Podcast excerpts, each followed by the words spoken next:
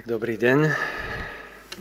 Zdravím vás všetkých, ktorí sme aj síce tu na takto poskromné a v základnom režime, ale zdravím všetkých, ktorí nás sledujú cez obrazovky, domáci zboru, a rodičia detí, ktorí vystupovali, aj deti rodičov, a takisto kolegov, kolegyne.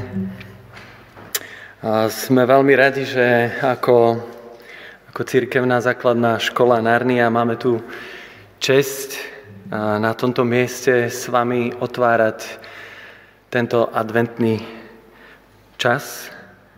Ako vidíte znova v takom to krízovom režime.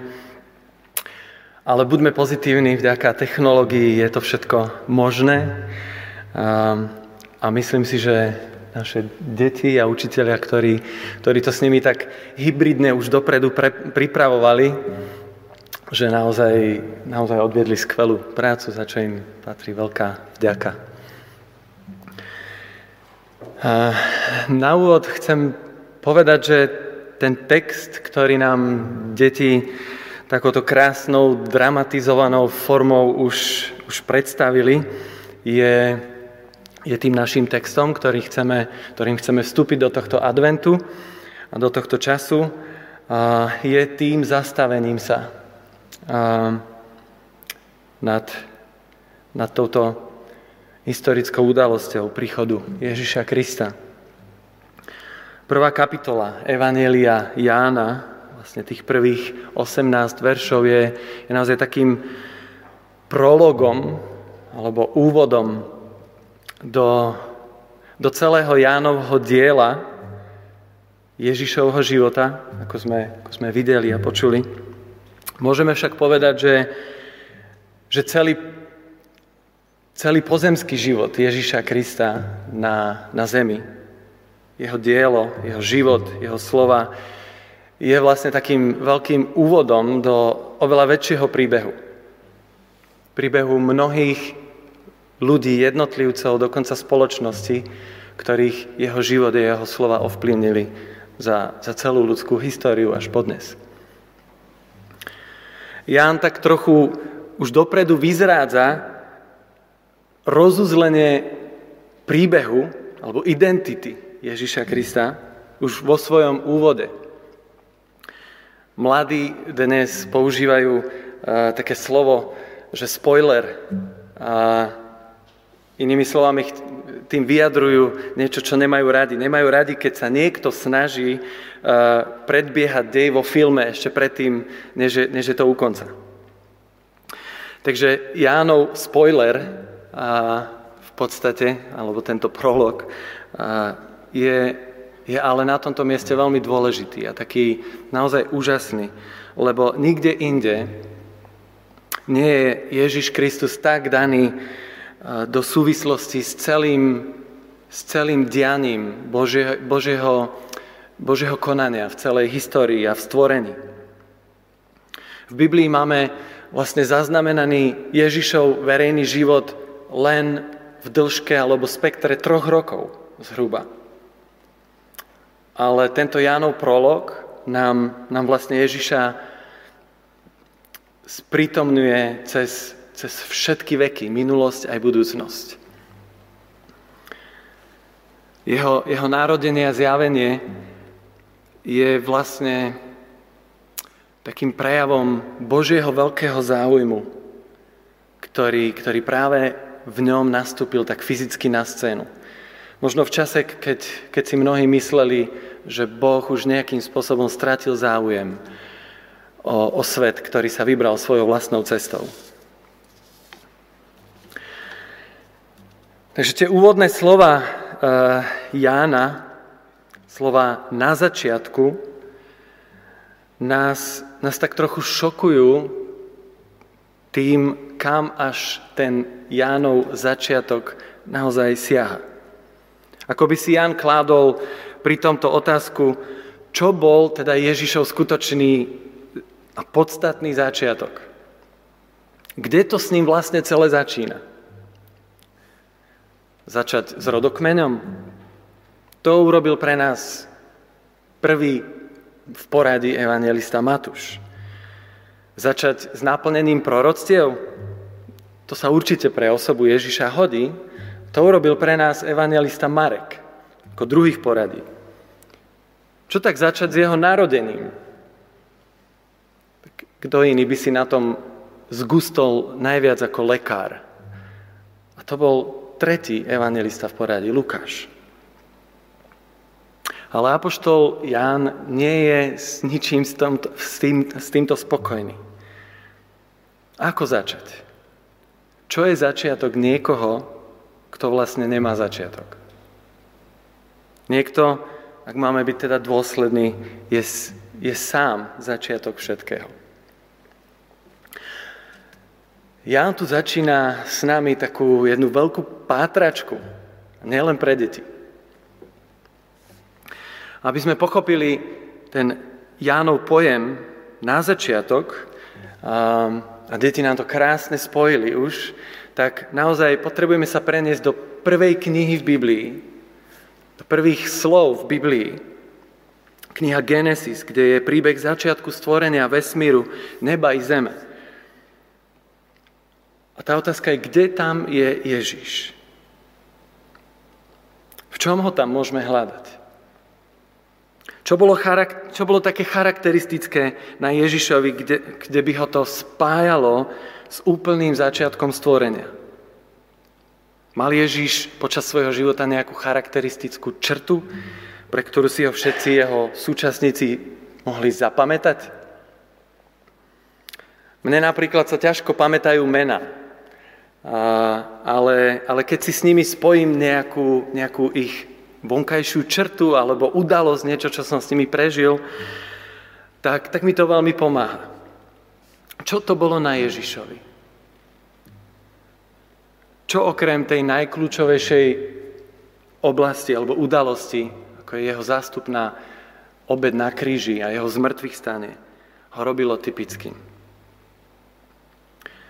Jan si určite mohol spomenúť na, na jeden Ježišov výrok, kedy raz povedal, že moje nebo a zem pominú, ale moje slova nikdy nepomínú.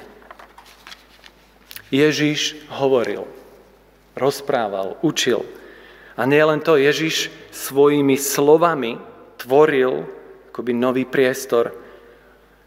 Svojimi slovami oslobodzoval ľudí v ich životných zajatiach a skrušenostiach.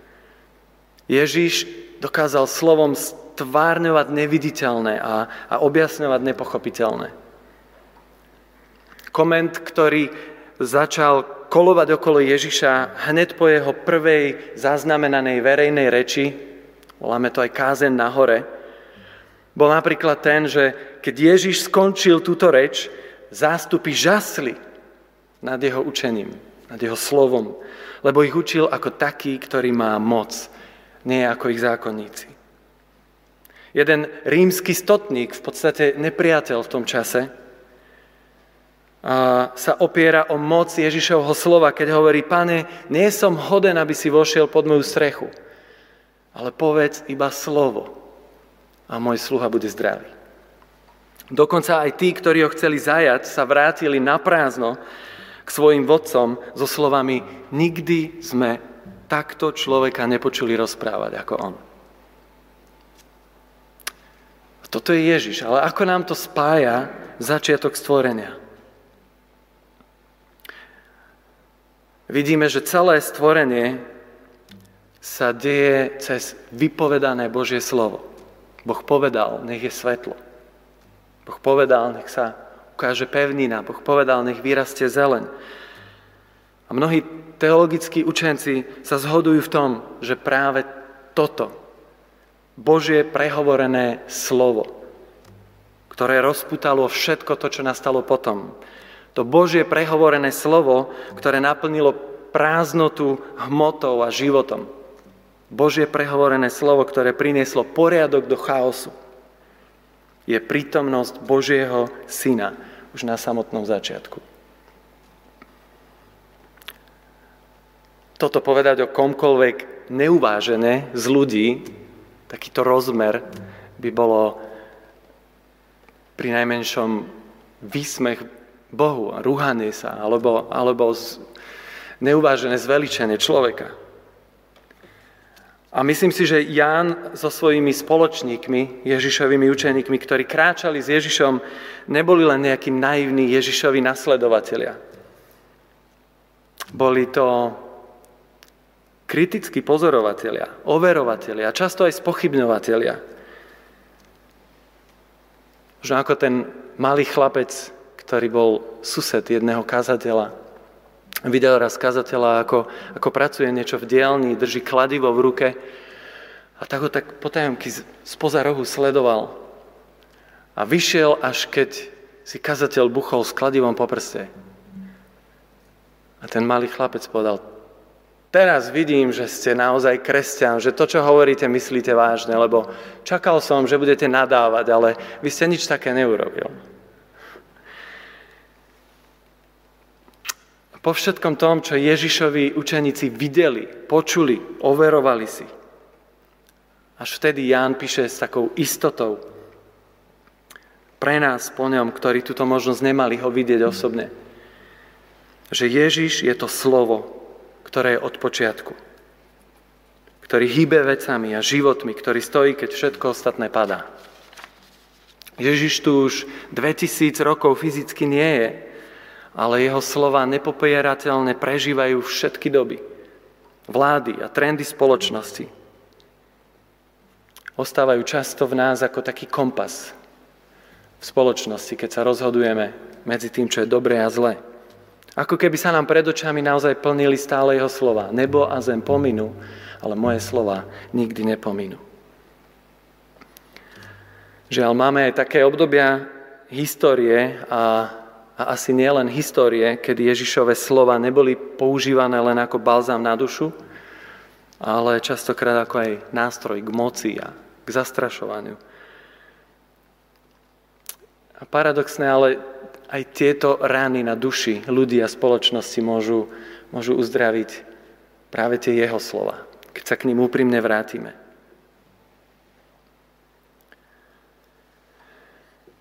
Ján pridáva takú ďalšiu zložku v tomto prologu, ktorá, ktorá tak figuruje na, na začiatku stvorenia, ako aj v Ježišovi.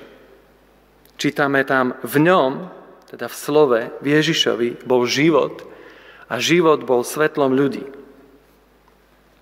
Svetlo vo fyzickom stvorení povstalo z Božieho výroku, ako sme čítali.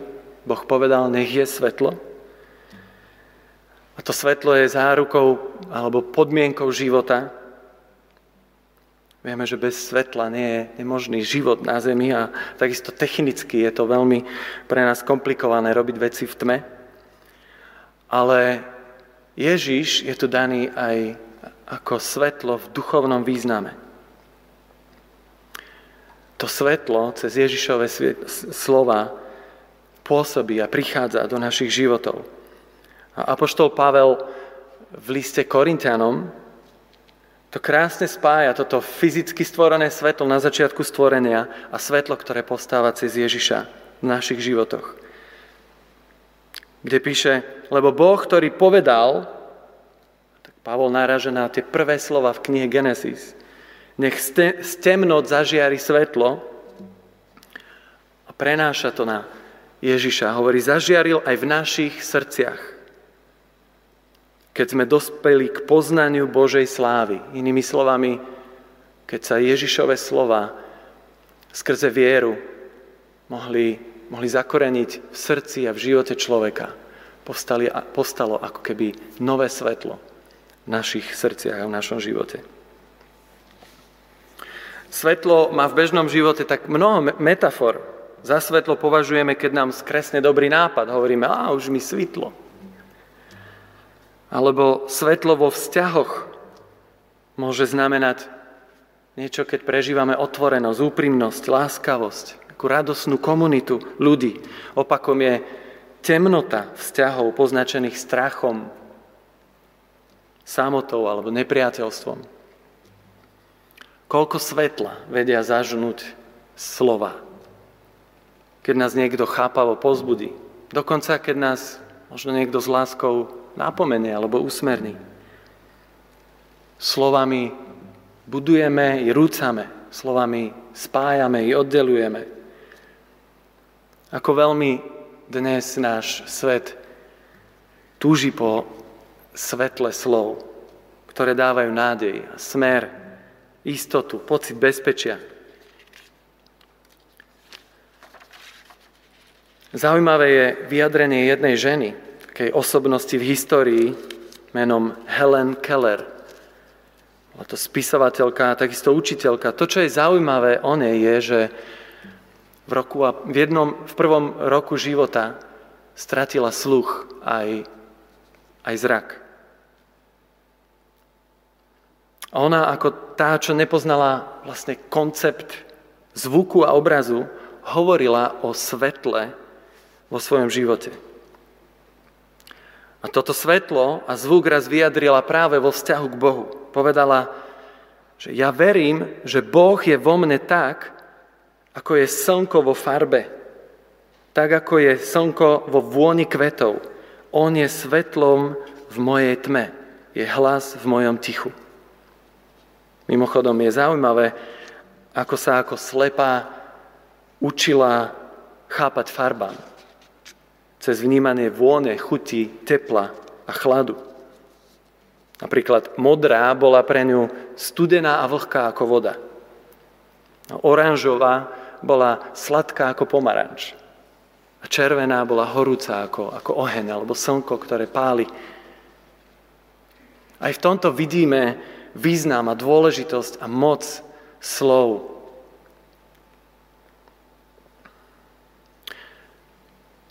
Svetlo ako Boží efekt jeho slova nie je len ohnivá gula na oblohe alebo rozžiarená žiarovka na konci elektrického káblu. Je to, je to čokoľvek, čo nám otvára dušu pre zmysluplnosť, smer a nádej života. Je to úžasné, že ako Božie stvorené a na jeho obraz sme takisto vybavení presne, presne tým istým schopnosťou slova. Slovo je jeden úžasný zázrak. Posolstvo tohto Jánovho prologu aj v tento prvý advent nám môže byť to, že, že naozaj aj, aj ten najkrajší úsvit slnka a svetla, ktoré sa objavilo na začiatku stvorenia a existencie, je len tieňom svetla, ktoré môžeme roznášať my cez naše slova, cez dobré, budujúce slova, rozvážne slova a hlavné svetla, ktorým je Boží syn, ktorý sa zjavuje a prehovára do našich životov. A práve svetlo, ako hovorí Ján, je obnovený vzťah medzi Bohom a človekom. A Ján končí svoj prolog slovami Boha nikto nikdy nevidel. A toto sa zdá byť hlavne v dnešnej dobe takým dôvodom tvrdenia, že vlastne nie je možné poznať pravdu o Bohu. Ale potom všetkom, ako Ján zažil Ježiša Krista vo svojom živote, je skalopevne presvedčený, že hoci Boha nikto nikdy nevidel, práve On, Ježiš Kristus, Hovorí, jednorodený Boží, ktorý je v lone Otca, nám ho zjavil, nám ho vysvetlil. Takže po týchto Jánových slovách, po tomto Jánovom spoileri, minimálne nikto nemôže ostať na, na pochybách, ako nám chcel Ján predstaviť tohto muža. Ježiša Krista, osobu, ktorá nielenže má rodokmen, Nielen, že naplnil dávne proroctvá, nielen, že sa narodil ako reálna ľudská bytosť, ale je ten, ktorého naše slova nedokážu vystihnúť. A ktorý sám je tým slovom, ktorý prináša život a svetlo. Nielen do existencie sveta, ale aj do tvojej a mojej duši. A ak mu to dovolíme, každý sám za seba, vtedy, vtedy sa môže začať prvý a právý advent. Nielen na adventnom venci, ale, ale v každom jednom z nás, v našich srdciach. A, a toto je moje, moje prianie pre nás, vás všetkých aby toto adventné slovo, adventné svetlo, ktorým je, ktorým je Ježišovo slovo, mohlo, mohlo aj toto obdobie naozaj povstať v našich srdciach, zažiariť. Ďakujem za pozornosť. Nech vás Boh žehná. Amen.